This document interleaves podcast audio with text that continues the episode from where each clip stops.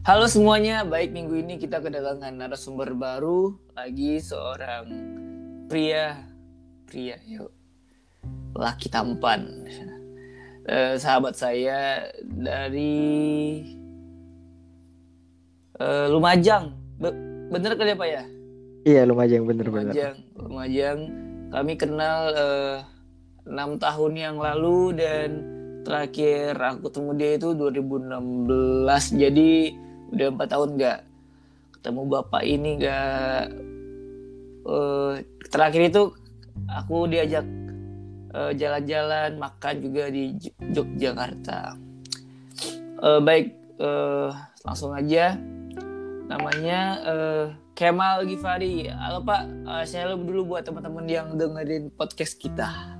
Ya, halo semua pendengar setia dari Oya Talks punya Gunius Yayu. Perkenalkan, aku Kemal. Apa kabar Pak? Apa kabar? Kabar alhamdulillah baik, walaupun kita masih di tengah pandemi ya. Cuman ya alhamdulillah sehat-sehat aja kok. Kalau Bapak gimana Pak? Aku alhamdulillah sehat, alhamdulillah. Ya. Sehatin aja. Walaupun sebenarnya lagi sedikit nggak sehat ya. Iya, lagi pilek kayaknya. Mindset sih. Iya.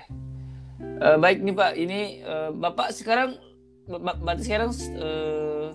domisilinya di Lumajang kan ya? Sementara ini Lumajang sih, cuman kayaknya bulan Agustus besok langsung pindah Jakarta lagi. Oke. Siap.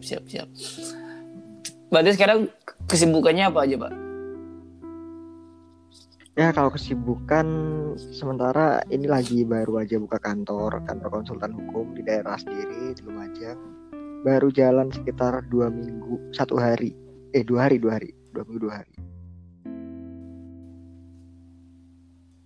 Sekitar 2 mingguan ya? Iya, 2 minggu 2 hari masih. 2 minggu, sampai 2 harinya dihitung dong. Iya, karena hari Rabu kan kemarin. Oh iya. Oke. Wah, ini kita udah lama nggak ngobrol kan sebenarnya.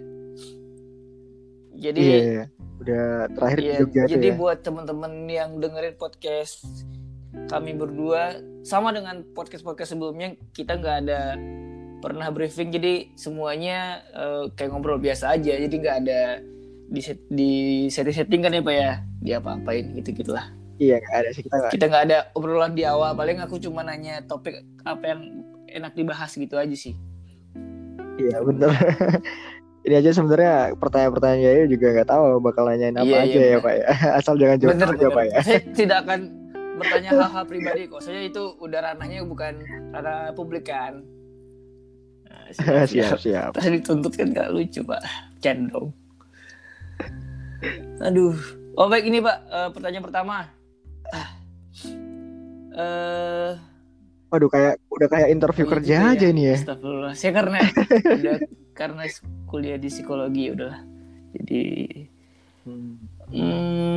kamu dulu mahasiswa hukum di UI kan ya? Lulusan 2019 awal. Iya, hukum 19 awal Februari. Bedanya sih Pak, dulu jadi mahasiswa dan sekarang udah turun, bertemu langsung dengan masyarakat gitu. Bedanya apa Pak? Bedanya kalau kita nemuin suatu masalah sih yo. Kalau dulu kan kita mungkin ikut kita bisa atau nggak bisa masalah itu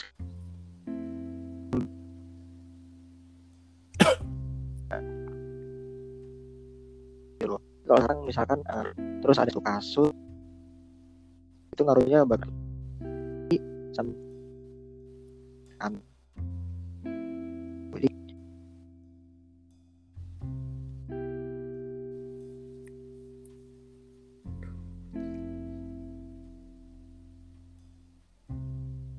hilang lagi suaranya.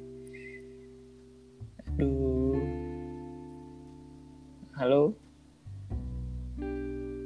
Halo.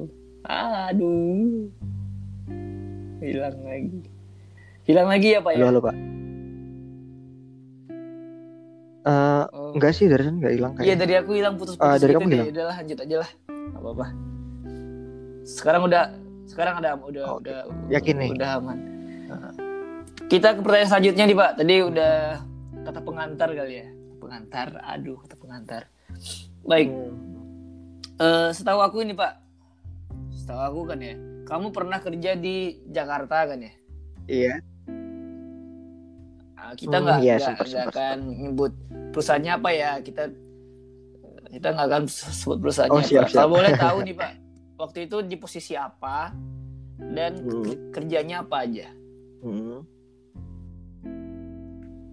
Waktu itu aku kerja di salah satu firma hukum di Jakarta, posisinya sebagai legal assistant.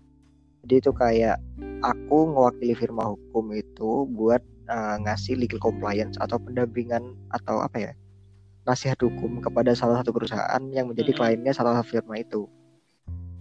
Cukup paham nggak? Lalu?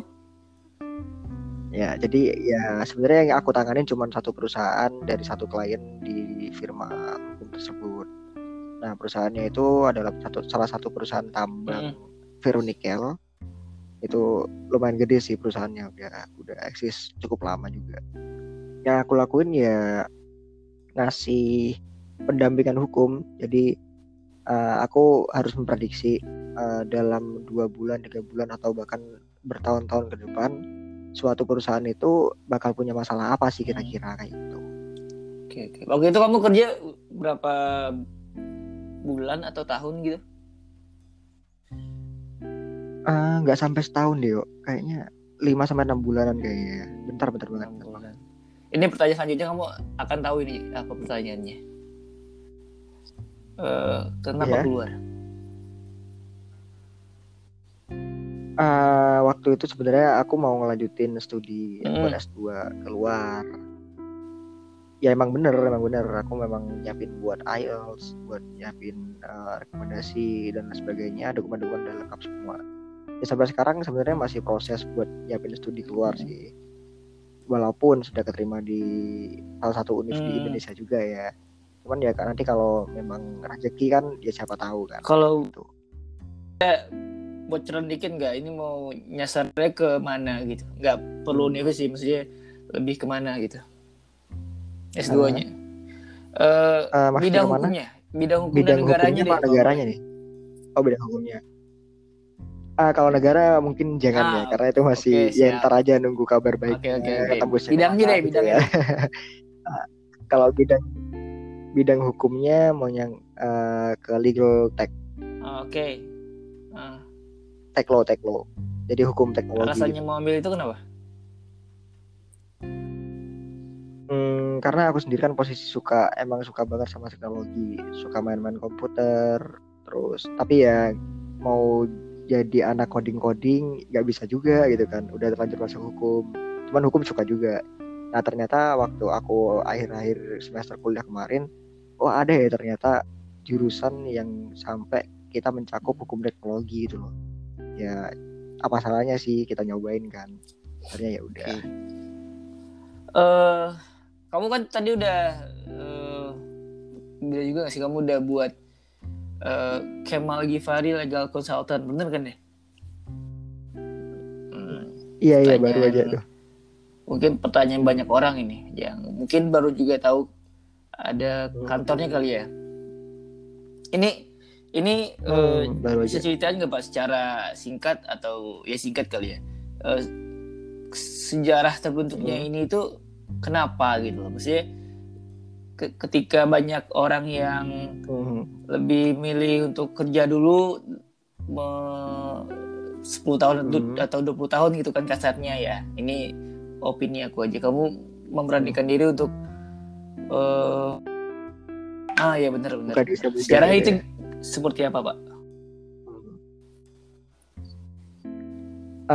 Sebenarnya ini ya agak nggak ada planning juga ya. Cuman ketika aku balik ke Lumajang waktu masa pandemi ini, aku lihat ternyata industri di Lumajang ya lumayan juga ya. Ada industri pasir besi, ada kayu, terus properti juga lumayan di sini. Dan aku lihat pasarnya memang belum ada yang nyentuh sama sekali buat pasar legal consultant ini. Adanya di sini pengacara. Nah, pengacara itu pun handle-nya banyak ke urusan pidana. Nah, yang ke perdata sama bisnis itu nggak ada yang ngurus. Ada, cuman ya sorry itu sih ya, mungkin kurang expert di bidangnya gitu. Nah, ketika aku masuk sini, kayaknya lumayan ya kalau aku bisa ngasih legal advice atau nasihat hukum kepada perusahaan-perusahaan di Lumajang. Ngurusin perizinannya mungkin, terus ngurusin masalah-masalah hukumnya sebelum masuk pengadilan gitu ya. Ya pokoknya kan kita bisa jadi orang yang lebih bermanfaat di daerah sendiri gitu kan, selama kita bisa. Nah kalau aku lihat permasalahan di Lumajang ini banyak perusahaan-perusahaan ilegal, terutama perusahaan pasir, tambang pasir ilegal, yang akhirnya keuntungan perusahaan tuh banyak yang nggak masuk ke daerah. Nah akhirnya kalau aku bisa masuk ke industri pasir, aku bisa ngasih legal advice yang tepat. Ya siapa tahu kan bisa bantu-bantu daerah dikit-dikit buat nambah pendapatan daerah kan. Kayak okay, gitu okay. Sih. Berarti secara langsungnya itu di situ itu di kantor kamu itu bisa kliennya itu bisa siapa aja? Maksudnya yang bisa yang UKM pun juga bisa gak sih? Maksudnya yang serius gitu. Sebenarnya kalau target marketnya buat perusahaan-perusahaan aja, PT atau CV. Cuman sementara ini ada sih beberapa klien yang masih perorangan ada, terus koperasi ada juga. Bahkan orang-orang yang masih belum punya perusahaan masih proses bikin PT atau CV itu ada juga. Jadi tapi kita lebih ke urusan perdata sama bisnis. Kalau bisa, berarti masih ada yang konsultasi gitu ya? Nah banyak banget kalau yang konsultasi. Oke. Banyak banget. Nah tadi kan kamu juga bilang Pak, kamu juga akan studi insyaallah Agustus kan ya? Agustus atau September masih mulai. Gak menyebut univnya apa, tapi akan keluar dari Lumajang kan? Bener kan? Nah, itu ntar apa ya, ngatur dua hal ini gimana? Maksudnya kan di Lumajang udah punya kantor sendiri gini, tapi kamu akan juga kantor baru yang kamu bangun, kamu harus keluar dari kantor untuk studi. Itu gimana Pak cara bangunnya? Kalau tahap sekarang ini kan ada sisa waktu kira-kira 2-3 bulan buat nyiapin kerja remote di Jakarta sambil ngurus kantor kan. Jadi sistem kantor nanti aku bikin yang namanya retainer atau langganan gitu ya, langganan per bulan gitu. Nah jadi selama jangka waktu tertentu aku ya cuman ngurusin beberapa klien itu aja. Handle misalkan industri pasir satu perusahaan, kayu satu perusahaan, properti satu perusahaan. Nah otomatis aku cuman handle 3 perusahaan. Nah untuk klien-klien yang baru nanti ketika aku kerja remote gak aku terima dulu sementara. Jadi aku cuma ngurusin 3 perusahaan itu aja, ngasih opini hukum, pendapat hukum, terus ya nasihat-nasihat untuk mereka gimana caranya nggak terlibat dalam masalah lah. Oke. Kayak gitu. Tapi di sini tetap ada pegawai yang stay kok, dan mungkin ya 1 bulan sekali bakal balik Lumajang lagi sih. 1 bulan sekali, oke.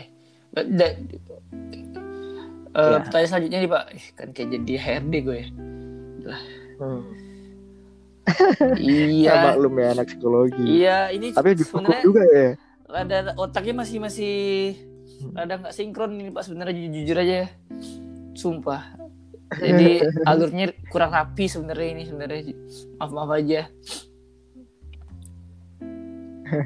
Ya namanya bener. Podcast gak ada yang Pak rapi, ini pertanyaan aku selanjutnya nih Pak, beda sekarang cukup ekstrim sebenarnya. Bedanya nih yang kamu berikan sama klien, bedanya legal consultant kamu ini sama kantor-kantor lain itu apa? Service mungkin?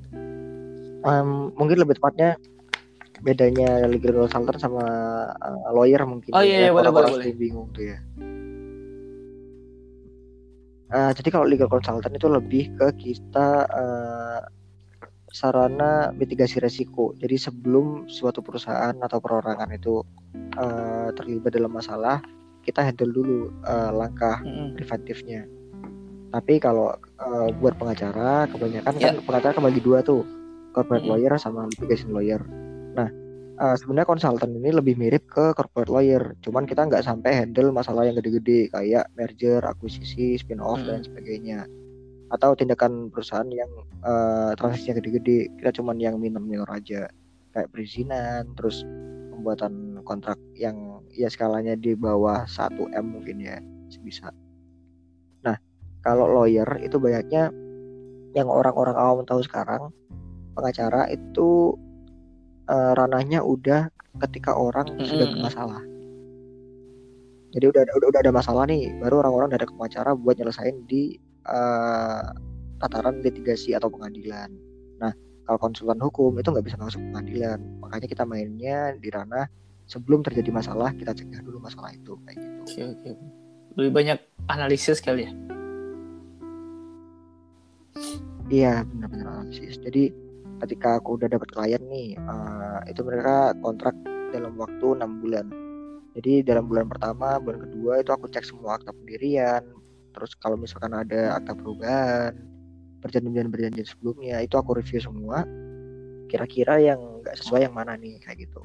Terus yang beresiko untuk profit atau ke aspek legalnya yang mana, itu ya nanti kita bikinin yang namanya legal opinion atau pendapat hukum, kayak gitu. Menarik. Jadi tantangan sendiri bagi legal consultant itu apa, Pak? Pasti akan ada kan ya tantangan tersendiri. Tantangannya itu apa, Pak? Kalau tantangannya ya namanya kan konsultan ya. Kita sarana konsultasi buat orang-orang atau perusahaan. Nah, kebanyakan misal nih, kita kontak person udah nyebar kemana-mana kan. Itu banyak banget orang yang tiba-tiba nge-DM via Instagram, terus nge-chat via WA, langsung telepon, itu banyak banget. Nah, sementara kan kita dapatnya budi-budi rezeki kali ya, kita nyebutnya ya. Dapat duitnya itu kan kita dari konsultasi kebanyakan. Nah, kebanyakan orang itu pada nggak sadar, tiba-tiba telepon nanya kasus ini. Dan mereka padahal kita sendiri belum kenal satu sama lain gitu ya, tiba-tiba ditanyain. Nah, posisi apa ya? Secara moral kalau kita nggak jawab itu pertanyaan ya kita kayak gimana gitu ya, sebagai lulusan mahasiswa hukum yang baik dan benar. Mungkin kalau ada orang kesusahan ya kita jawab dong. Nah, cuman ya kita kan konsultan, kita hidupnya juga dari konsultasi orang-orang yang kesusahan akan masalah-masalah sendiri. Itu sih mungkin permasalahannya, orang-orang pada masih belum sadar akan profesi orang lain, kayak gitu sih. Terus yang kedua, boleh nambahin nih ya? Yang kedua, di usia 23 tahun untuk buka kantor sendiri ya masih banyak sih orang yang istilahnya ngecap, apa ya, ngasih cap ke kita, masih 23 tahun tahu apa sih tentang hukum, kayak gitu. Cuman ya itu buat sebagian orang yang belum kenal satu sama lain dengan aku sendiri sih. Tapi kalau orang yang di circleku sendiri ya insya Allah pada tahu sih. Ya itu dibuktikan dengan kurun waktu 2 minggu ini udah dapat beberapa klien gitu. Oke. Itu sih. Kalau aku pribadi sih emang pinter temen-temen anjay. Lihat di kos. Ya semoga aja pinter beneran ya. Banyak lah.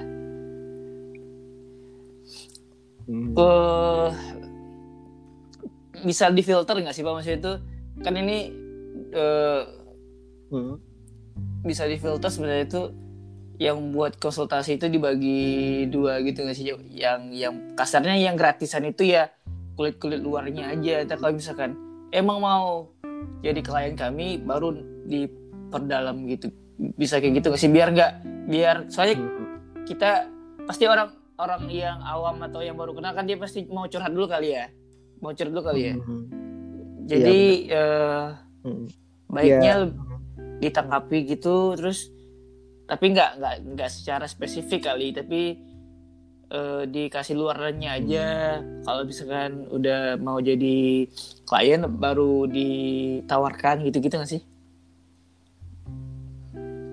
Untuk sementara ini ya untuk perkenalan dulu kali ya ke orang-orang masyarakat luas. Kalau ada orang nanya ya udah aku sementara jawab dulu. Cuman kalau misalkan benar-benar mau nanganin suatu perkara itu aku selesain sampai clear. dengan tanda kutip itu di luar pengadilan, ya itu baru kena sih, baru kena charge. Ketika dia udah bawa dokumen ke kantor itu baru kena. Cuman biasanya kalau masih telepon-telepon nanya tentang kulit-kulitnya aja, ya udahlah biarin aja. Apa salahnya juga kan bantu orang berperkenalan juga, kayak gitu sih. Pahala juga kali ya. Iya benar. Kalau kita kan ya tujuannya buat kantor kan memang buat bantu orang lain gitu kan. Baik, ini Mal, kita beralih dari kantor kamu ke kegiatan kamu yang lain tapi tetap di bidang hukum. Iya. Beri jika ada maksa tapi udah nggak apa. Nih kamu kan juga CEO Solvy Legal Academy, iya kan ya? Academy. Oke. Iya benar. Itu apa dan tujuannya apa aja Pak? Kalau ditanya Solvy itu apa, ini sebuah, kalau dibilang bisa startup mungkin ya. Startup yang gerak di bidang pendidikan, cuman kita khususnya pendidikan hukum. Nah, program kita tuh ada dua, Career Talk sama Legal Talk. Nah, Career Talk itu kita berbicara tentang gimana caranya anak-anak yang masih kuliah di Fakultas Hukum maupun anak-anak yang udah fresh graduate dari Fakultas Hukum bisa jadi lulusan-lulusan yang terbaik gitu loh. Jadi kita berusaha menghimpun alumni-alumni Fakultas Hukum se-Indonesia yang bisa jadi inspirasi buat jadi pembicara di Career Talk ini. Nah, kalau Legal Talk itu kita ya berbicara hukum praktis pada umumnya sih, diskusi hukum yang lagi angkat-angkat sekarang lah gitu. Misalkan sekarang lagi angkat HIP, ya mungkin kita suatu saat bahas itu. Cuman karena tujuannya kita segmentasi pasarnya adalah mahasiswa dan fresh graduate, mungkin ya kita cariin yang lebih ringan-ringan sih, yang lebih praktis lah. Mungkin cara pendaftaran merek, terus ya yang lebih bisa berguna buat masyarakat juga gitu. Terus tujuannya awalnya kita bikin Solvy ini bermula dari 4 orang, aku sama 3 orang temanku. Ini sering banget kan lihat anak-anak di Instagram, dari LinkedIn gitu, yang lebih sering. Wah gila ya, fakultas hukum dari ini sekarang kuliah di sini, terus dari jadi pembicara pidato di wisuda ini keren banget gitu ya. Nah kita sering ngerasa gitu, wah insecure gitu kan, kita nggak ada apa-apanya nih kayak gitu. Nah kita sih kalau kasar-kasarnya pinginnya Solvy ini gimana caranya melahirkan didikan fakultas hukum di Indonesia supaya nggak kayak kita kayak gitu sih, biar mereka siap kerja, biar mereka siap berkarir dan sebagainya. Nah karena kita lihat kan di kuliah, di bangku kuliah tuh kita nggak pernah diajarin prakteknya seperti apa. Kita cuma baca-baca buku aja kan. Kita nggak pernah diajarin cara bikin CV yang benar, motivation letter yang benar, ngobrol sama klien itu gimana, dan hal-hal lainnya tentang praktisnya kayak gimana. Nah harapannya ya itu tadi sih, Solvy ini gimana caranya jangan ngehasilin produk alumni fakultas hukum kayak kita lagi, kayak itu kasarannya sih. Gitu. Sebelum Solvy ini udah ada Legal Academy sebelumnya nggak Pak? Soalnya kayak misalkan Legal Consultant kan pasti akan ada sebelum Bapak kali ya. Yang untuk Legal Academy ini apakah ada atau baru kasarnya baru perdana gitu di Indo? Apa gimana? Nggak tahu sih pasnya gimana. Cuman kalau pasaran yang kayak gini kayaknya belum ada ya. Karena kedepannya kita mau bikin aplikasi juga mirip-mirip sama aplikasi, boleh sebut merek gak nih Pak? Untuk mempermudah audiens ya. Nah, kita mau bikin kayak Ruang Guru, semacam Zenius, ya platform belajar. Cuman ini khusus buat mahasiswa hukum sama preskriptur fakultas hukum. Menarik. Jadi nanti ya kedepannya bakal berbayar sih. Ya kita bakal ngadain kelas offline juga di beberapa kota. Kayak gitu. Sebenarnya ini mau jalan dari bulan Oktober kemarin, Oktober 2019. Cuman karena masing-masing orangnya udah pada sibuk dan berpencar dari kota ke Jakarta, ya akhirnya kepending sampai sekarang. Dan bulan ini baru bisa direalisasikan lagi melalui webinar-webinar di bulan Juli dan Agustus. Menarik. Itu sih.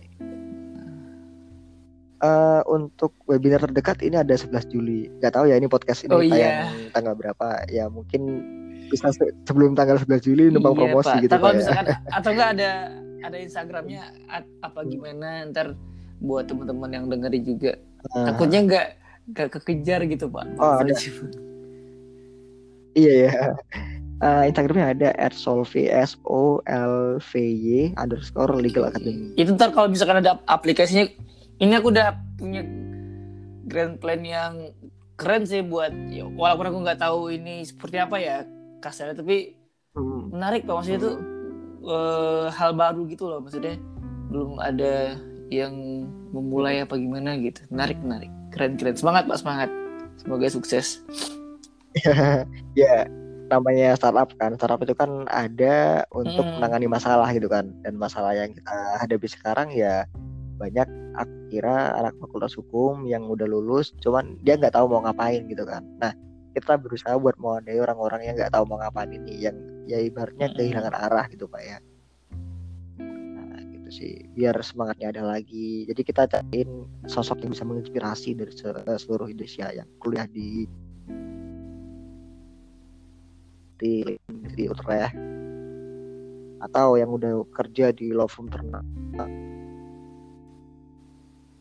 Indonesia kayak gitu. Halo? Iya. Tadi lagi Pak. Putus-putus saya. Oh, kayaknya enggak boleh di-lock ya. Iya, kalau tadi udah aman lagi. Oh, itu karena ke-lock ya? Enggak tahu saya. Oh. Iya, aku lock. Iya, dari tadi enggak lock sih. Oh, gitu. Berarti enggak boleh di-lock. Tadi ya. Audio namanya kan.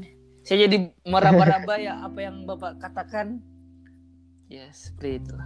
Oh iya, tadi nyampe mana slow-mo-nya tuh? Mungkin bisa sampai ngebantu teman-teman yang mau masuk ke ya. Oh. Jadi yang namanya startup kan, itu tujuannya kan untuk bisa menambah kemanfaatan. Contoh kayak Gojek itu karena orang-orang biar mobilitas tinggi dan dimudahkan, akhirnya lahirlah Gojek gitu kan.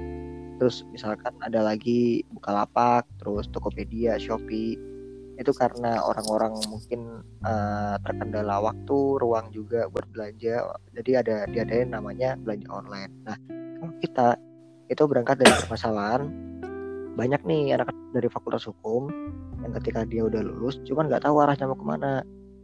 Bisa jadi karena mungkin dari awal dia gak masuk ke fakultas lain, misalkan mau ke fakultas kedokteran. Nah terus ke FK dia gak masuk, akhirnya masuk ke fakultas hukum. Nah ketika dia lulus dia malah bingung, aduh aku mau ngapain ya. Nah kita berusaha untuk menaungi orang-orang yang seperti itu.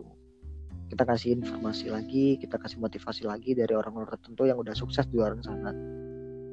Nah contohnya dari mahasiswa dari Harvard Law School mungkin, Leiden yang besok tanggal 11 ini, terus Utrecht University dan sebagainya. Mungkin dari orang-orang yang udah kerja di law firm ternama juga mungkin kita bisa gandeng juga kayak gitu. Oke. Ntar berarti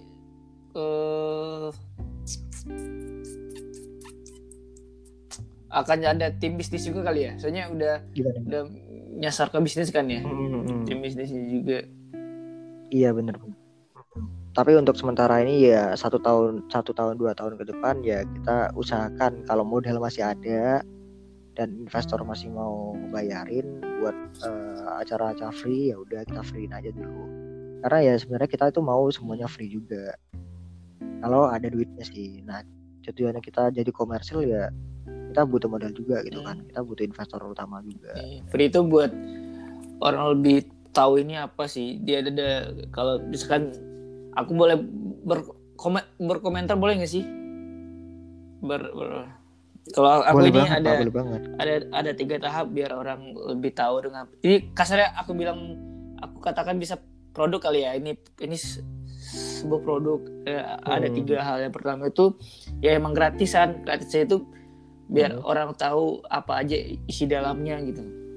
Kalau iya saat orang udah tahu gratisannya udah tertarik kan, apalagi kita kasarnya yang ini apaan gratisan, ayo ikut yuk gitu kan.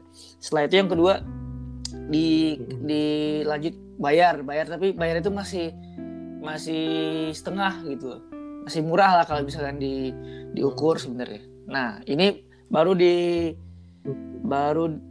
ranah orang yang udah cukup yakin dengan produk kita dan mau loyal dan royal sedikit gitu. Ya, tapi masih berbayar, ya. Semi gitu Pak. Ya. Nah, Pak, yang ketiga baru full untuk bayarnya. Jadi saat kita udah kasih gratisan, udah bayar setengah, yang masih sanggup, nah baru ke tahap selanjutnya. Itu komentar aku sih ya, walaupun belum gimana juga. Ya. Yeah. Ya mungkin nanti aku sampaikan ke teman-teman manajemen juga ya, karena kan masih baru juga. Ya semoga aja dengan kebentuknya startup ini ya, tujuan kita buat kebantu pemerintah lah, paling enggak buat mencetak lulusan-lulusan mahasiswa hukum yang baik-baik ya, semoga tercapai. Amin. Baik. Karena kalau katanya orang kan ngelihat nih, orang awam tuh ngelihat hukum kita jelek gitu kan, penegakannya jelek, orang nggak salah hukumannya udah tinggi-tinggi kayak gitu. Nah, yang aku lihat di sini sebenarnya hukumnya udah baik, undang-undangnya udah bagus. Cuman yang jelek itu ada enforcementnya, penegakannya. Nah, kenapa penegakannya itu jelek? Ya mungkin baliknya ke SDM-nya lagi gitu kan. Nah, kalau misalkan masalahnya ada di SDM, ya kenapa sih kita nggak ngebenerin dari hulunya gitu kan? Berarti kan harus ada pembenahan SDM sebenarnya, bukan pembenahan regulasi kayak gitu. Nah, ya semoga aja kita bisa ngebantu pemerintah. Kalau bicara terkait hukum secara spesifik, aku mau banyak ngobrol sih Pak sama teman-teman mahasiswa hukum lainnya. Soalnya cukup menarik kan sebenarnya pembahasan hukum di Indonesia, tapi bener-bener. Kalau kita publish di podcast terlalu gimana gitu.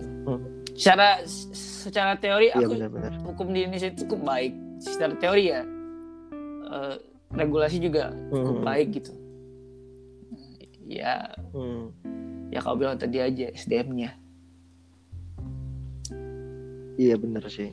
Penegakannya aja Pak ya. Tanda kutip itu oknum kali ya. Tanda kutip ya. Iya sih. Iya oknum. Cuman kayaknya oknumnya juga cukup banyak Pak ya. Iya.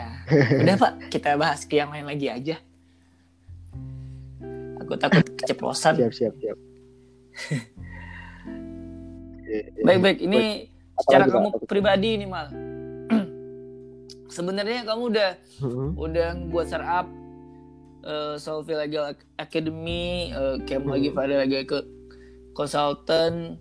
Sebenarnya mimpi besar seorang Kemal Givari itu apa, Pak? Ya, kalau aku sih mimpinya sederhana aja sih, punya keluarga yang bahagia pasti ya. Terus kalau tujuan karir sebenarnya bukan hidup di kota besar, justru aku pengen balik ke daerah, di Lumajang sih mungkin, karena apa ya, aku anak yang besar di daerah ini juga, dan menurutku untuk membesarkan anak ini cocok banget di Lumajang. Ya gitu sih, lingkungan pertemanan juga enak, terus alamnya juga masih sehat, udara masih enak banget gitu kan. Untuk hidup berkeluarga itu paling cocok menurutku Lumajang, enak sih. Nah kalau untuk bekerja itu mungkin Jakarta atau Surabaya kalau menurutku ya. Nah kalau tujuan terbesar sih ya emang pengen jadi notaris sih. Nah notarisnya kalau bisa ya di Lumajang juga, karena notaris kan kita tahu kerjanya juga ya gak begitu sepadet kayak pengacara, hakim, jaksa dan profesi hukum lainnya gitu loh Pak. Dan kita bisa buka kantor di rumah, di sebelah rumah pun juga bisa gitu kan. Iya. Lebih fleksibel lah. Sehingga ya orang bilang sih aku orang yang family man ya. Lebih dekat ke keluarga daripada teman. Jadi ya mungkin lebih cocok emang di Lumajang dan menjadi notaris. Sangat sederhana sih sebenarnya. Iya. Itu udah konkret sih Pak, menurut aku Pak. Mimpinya udah realistis kasarnya gitu. Udah soalnya ada gitu kan mimpi yang mungkin besar tapi belum tahu arahnya aja mungkin ya tapi ini udah cukup realistis dan nggak neko-neko kali ya. Siap. Baik, kita ke pertanyaan selanjutnya kan. Astagfirullah. Siapa orang yang kamu idolakan atau yang menginspirasi kamu ini, Pak? Di luar keluarga, 3 orang aja. Bebas dari bidang bebas, apapun bebas, ya, bebas, harus cukup bebas, gitu ya. Bebas. Yang kepikiran di sekarang aja. Kalau yang pertama mungkin Elon Musk ya. Itu apa ya, menurutku bener-bener inspirator si Elon Musk. Yang kedua Steve Jobs. Dan yang ketiga mungkin kalau Indonesia ada pengacara dari Indonesia namanya Bapak Andri Rahadian.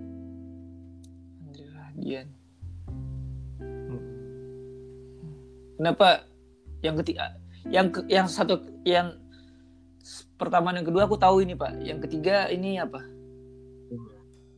Kalau yang ketiga dia seorang pengacara, khususnya di bidang hukum penerbangan atau aviation law. Dia pernah jadi, sebenarnya kenalnya gara-gara aku pernah ikut lomba dulu di salah satu universitas di Indonesia.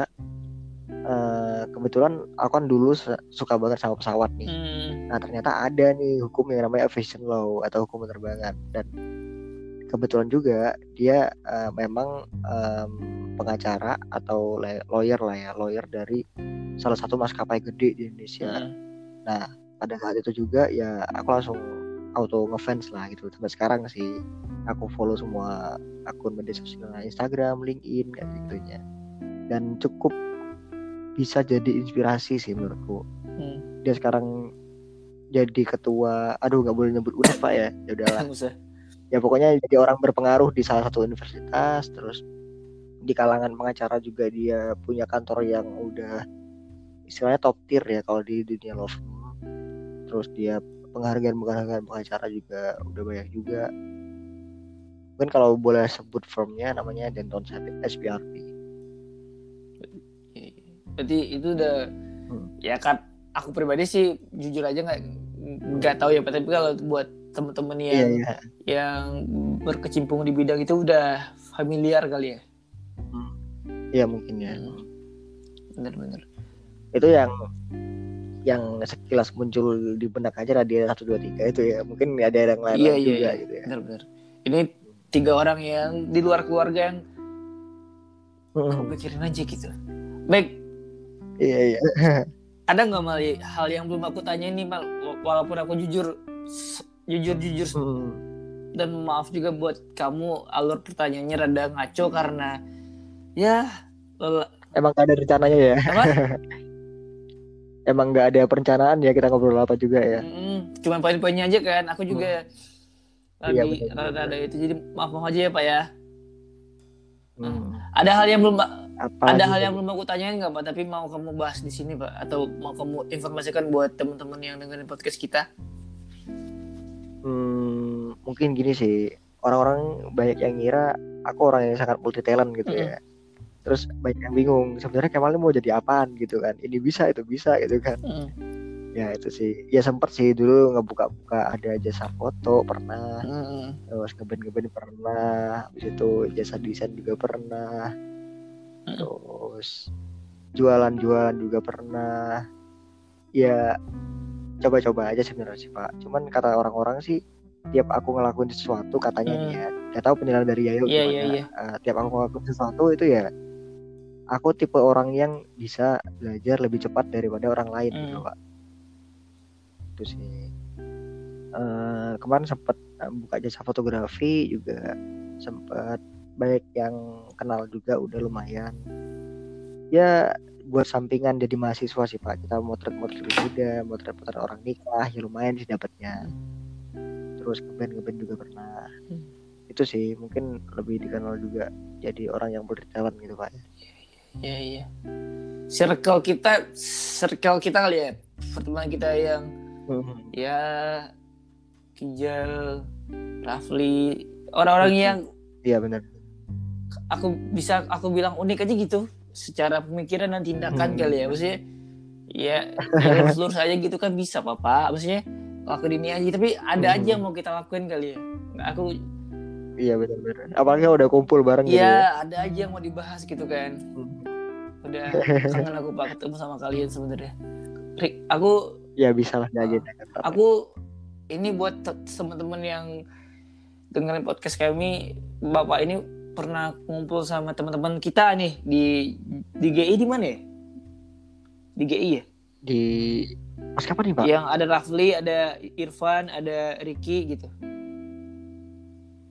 Oh iya di GI kemarin, nah, benar-benar. Itu hati aku sakit Pak, iya drama. Iya. Itu kayak ya salah sendiri kayak gabung Pak. Teman-teman ngumpul gitu kan pasti akan obrolannya menarik, dan yang jadi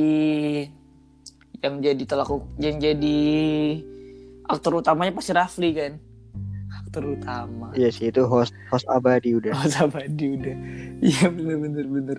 Ya rencananya kan Oya Talks mau ngundang si Rafli juga kan. Cuma takutnya dia jadi host utama malah ya. Entar diakuisisi malah Oya Talks. Iya. Temen aku itu keren dia. Entar deh. Benar. Next ini Pak, kita udah mau di closing statement sebenarnya. Pertanyaan terakhir sebelum kita closing statement nih Pak, ada nggak hal yang mau kamu tanya sama aku Pak? Apa ya? Oh ya, sebelumnya selamat, kemarin baru aja wisuda, baru lulus ya. Apa? Kemarin baru lulus nggak sih? Baru bulan apa kan? Lulus apa nih? Lulus dari Fakultas Hukum apa Psikologi kemarin ya? Karena kan kamu 2 Pak. Halo? Halo. Iya, mau ngucapin selamat aja sih. Kemarin udah lulus akhirnya gitu kan. Mendapatkan 2 gelar gitu kan. Iya. Yeah. Sarjana Hukum sama Sarjana Psikologi. Ya, walaupun gak bisa ketemu nih Pak ya. Yeah, semoga di ucapan dia melalui podcast Oya Talks ini bisa mewakili Pak. Aku bisa klarifikasi nggak sih Pak? Tanya. Bisa apaan Pak? Aku yang psikologi aku belum wisuda. Oh belum ya? Oh, sorry. Dan makanya kemarin bingung kan? Yang S-nya apa psikologi? Yang hukum, ya? Yang hukum itu dia udah skripsinya udah kelar. Namun wisudanya itu masih ya, jadi kalau kuliah aku ini sistemnya paket Pak. Jadi setiap semester itu ada paketnya. Jadi kemarin aku udah semester 7 udah keluar skripsi kan. Semester 8 ini masih ada kuliah waktu itu. Semester 8 masih ada kuliah. Jadi sekarang ini aku nunggu nilai ini aja. Kalau nilainya udah keluar ya wisuda namanya. Ya wisuda namanya. Ya itu sih. Ini sih Pak, ada sih satu yang mau aku tanyain ya, sebagai sama-sama kita anak dari lulusan Fakultas Hukum. Monggo. Kira-kira nih, bisa nggak sih anak-anak yang generasi kita, anak-anak 90-an lah ya, itu ngubah sistem hukum di Indonesia yang banyak suapnya, banyak UUD-nya. UUD itu orang-orang bilangnya apa ya, ujung-ujungnya duit gitu Pak ya. Bisa nggak sih kira-kira kita ngubah sistem yang udah buruk tersebut gitu, bisa nggak sih Pak? Oke, pertanyaan yang cukup menarik dari mahasiswa hukum yang luar biasa. Ini pendapat aku ya, pendapat aku pribadi, nggak pendapat. Yes, personal statement aja. Kalau pendapat aku pribadi, sangat bisa Pak, sangat bisa sekali. Secara regulasi, secara hukum, teorinya di Indonesia itu udah cukup banyak. Malah kadang terlalu tumpang tindih kasarnya. Jadi bisa disederhanakan. Jadi bukan sistemnya yang diubah, tapi sistemnya yang di bahasanya apa ya biar nggak aneh-aneh ya. Sistemnya yang sesuai dengan alurnya gitu loh. Soalnya masih akan ada pungli itu terjadinya bukan karena hukumnya yang salah.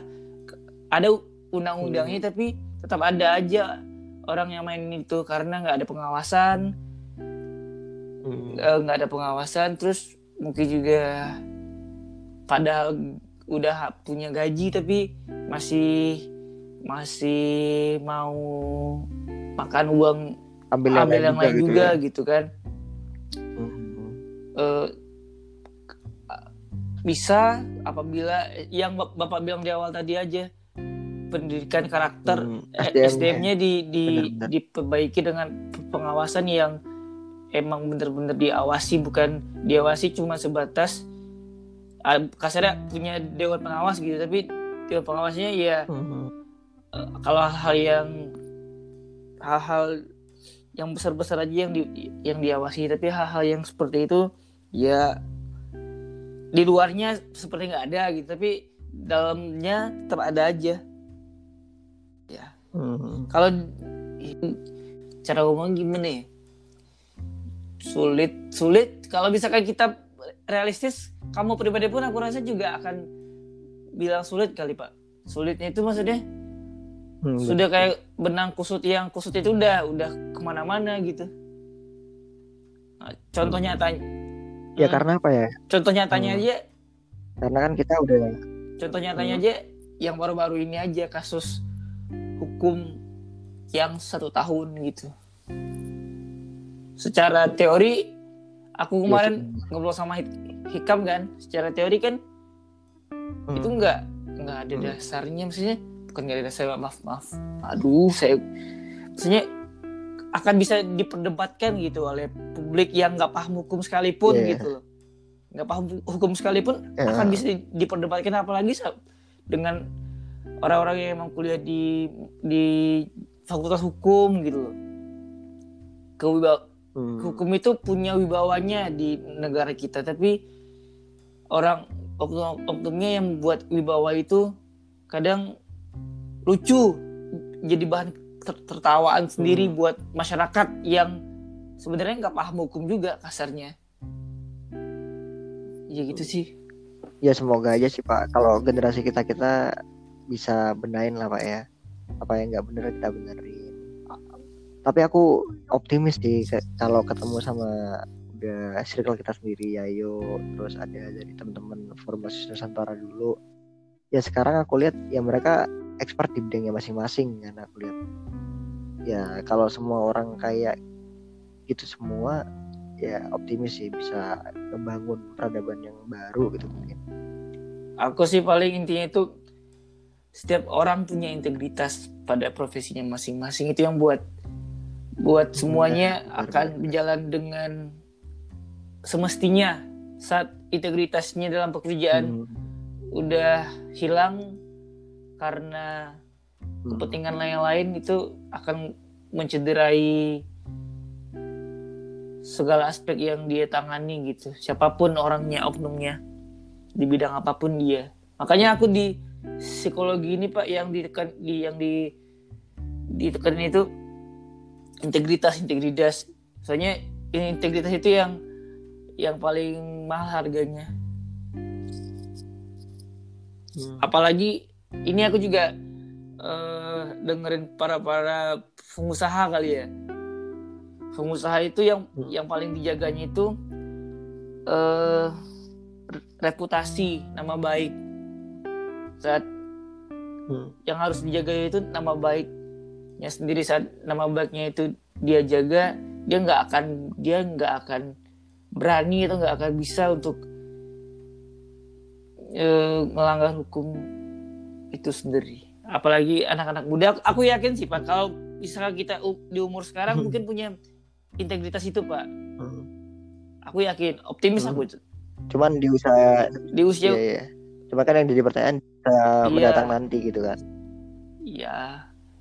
Contohnya bukannya aku gak suka sama mahasiswa ya, maksudnya kasarnya saat kita jadi mahasiswa itu kita punya semangat yang sangat idealis kali ya, berapi-api gitu. Tapi pas kita udah masuk di dalamnya, ya udah kita diam aja selagi ada uang di sana.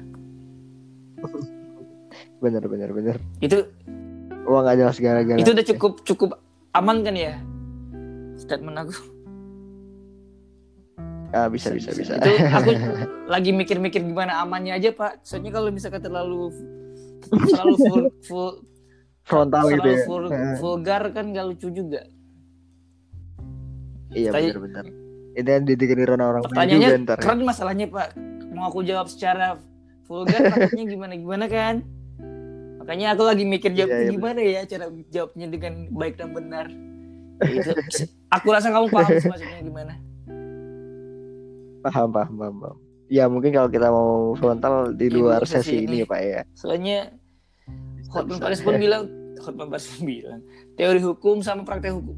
Teori hukum sama praktek hukum itu jauh berbeda. Yeah. Benar. Apa yang berbeda kan aku kan nggak tahu Pak. Iya. Yeah. Itu yang tadi cuma nonton Pak ya. Kalau Bapak sendiri ini lagi sibuk apa? Aku lagi sibuk KKN. Sekarang KKN. Di mana?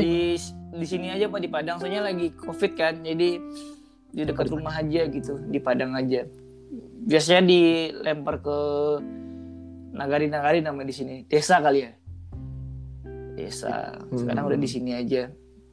Selain itu sih enak dekat. Bisa balik rumah ya. Bisa balik rumah. Biasanya yang nginep di desa gitu kan sebulan. Sekarang bisa balik rumah. Ya enak-enak sih. Enak.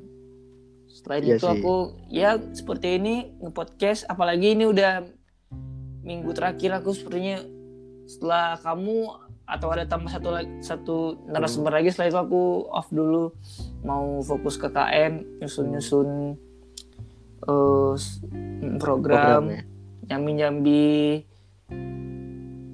nyiapin syarat untuk skripsian di psikologi gitu sih. Tapi produktif juga Oya Talks ya. Hampir aku lihat tiap minggu ada. Iya Pak, dia sekali seminggu pasti ada itu. Ini ya setiap minggu masih ada. Insya Allah minggu depan cukup menarik itu Pak. Minggu depan dari kita ini ya, bukan minggu depan setelah record ini maksudnya. Buat teman-teman yang dengerin, mohon maaf. Iya.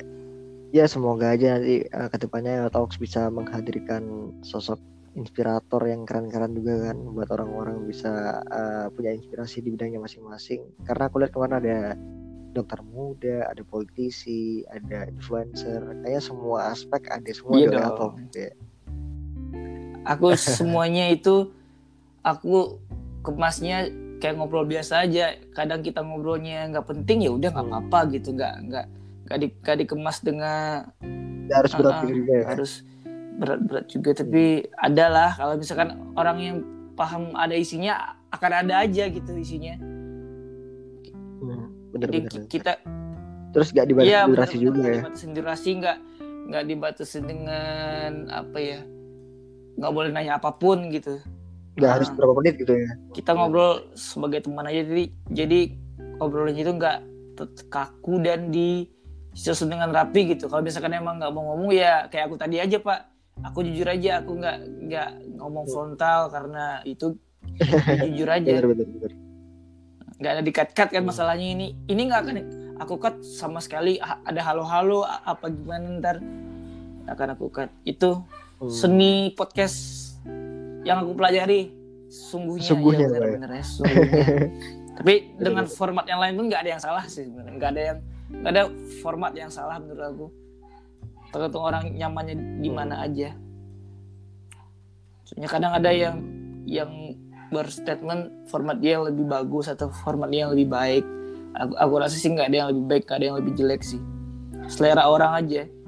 Pasar kan beda-beda. Iya. Bener. Ada yang sukanya ke podcast yang 5 menitan, ada yang sampai sejaman gitu kan.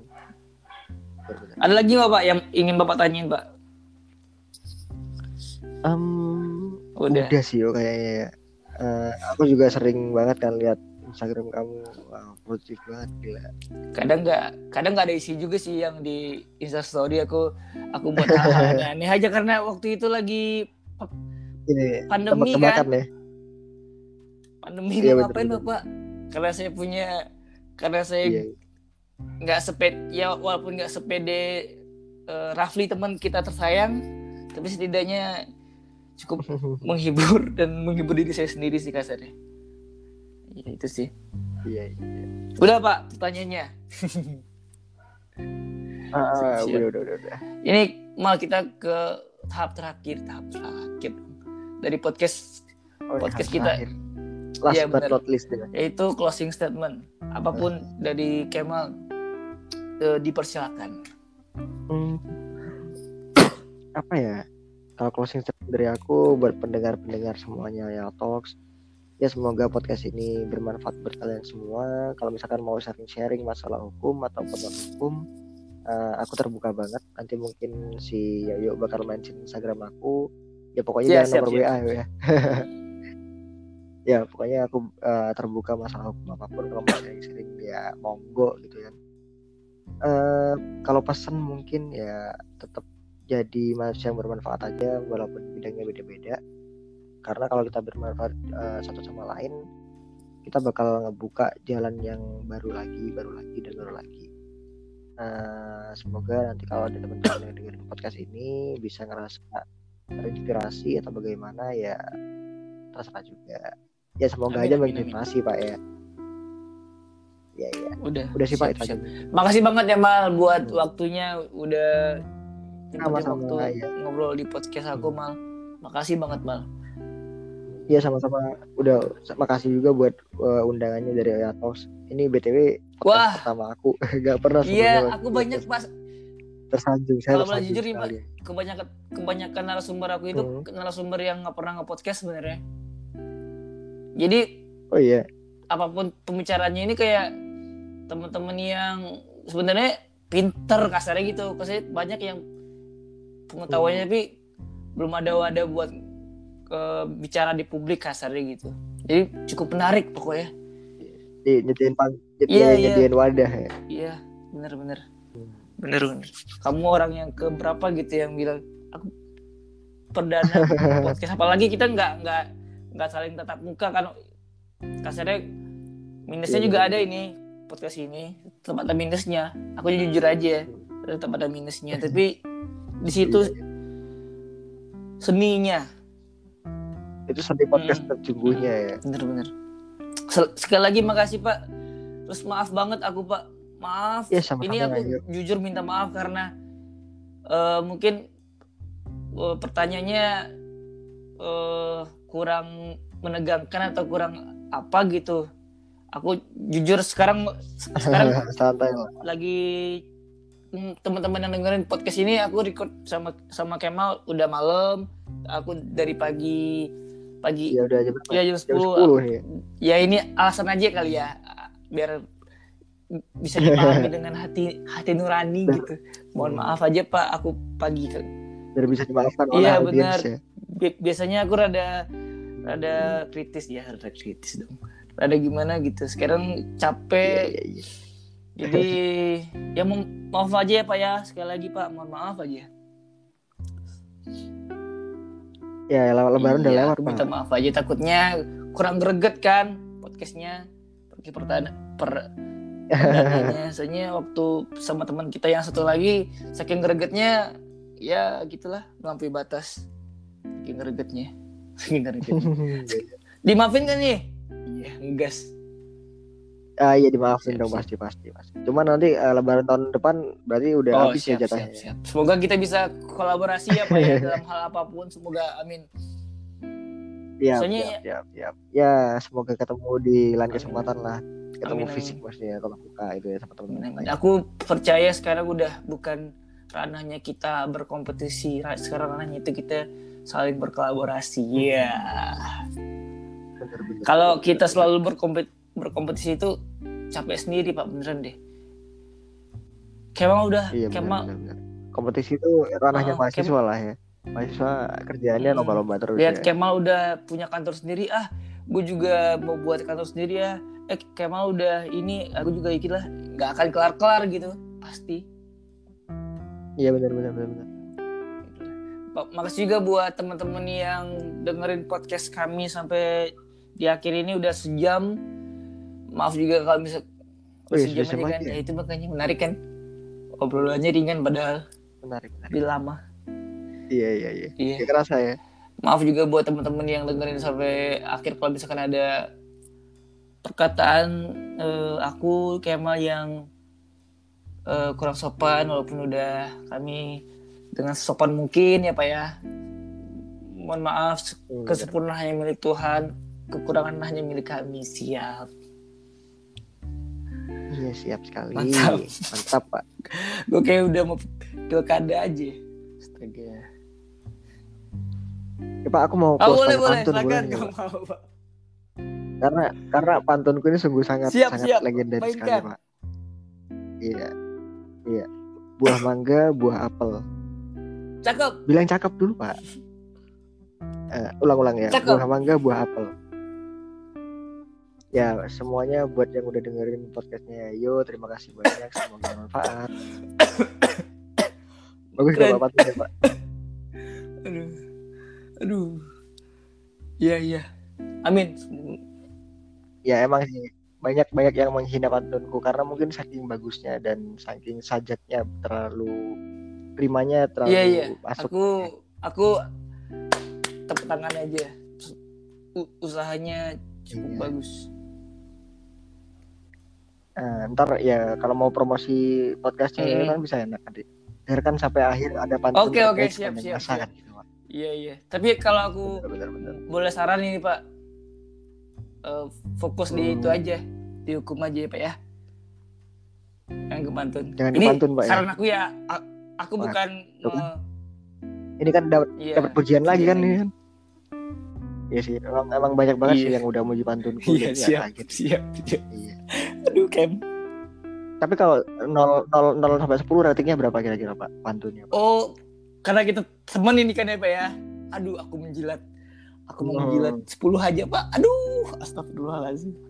Kalau nggak teman, aduh, Bapak jawabannya apa Pak? Aduh, nggak usah Pak, nggak usah dibahas ini Pak. Ya udah, nggak usah ya. Siap. Mau pantun lagi nggak nih? Makasih. Ada cukup. Udah ya. Ini buat teman-teman yang dengerin ini apa anda? Udah 62 menit kalau misalnya kita record. Sekali lagi kan aku sering bilang makasih Pak, semoga sukses buat kantornya, buat semua urusannya ke depan, buat kuliah S2 juga. Salam buat tim Kemal Givari Legal Consultant dan Solvy Legal Academy buat teman-teman. Salam buat aku pribadi. Salam sayang, salam kenal juga kalau bisa. Ya ntar aku sampaikan lah ke semuanya ya. Siapa tahu ada yang kecantol kan. Oke, nggak sih mas lagi. Gitu. Ya makasih juga Pak, makasih juga udah ngundang-ngundang podcastnya. Ada Pak, assalamualaikum. Waalaikumsalam warahmatullahi wabarakatuh.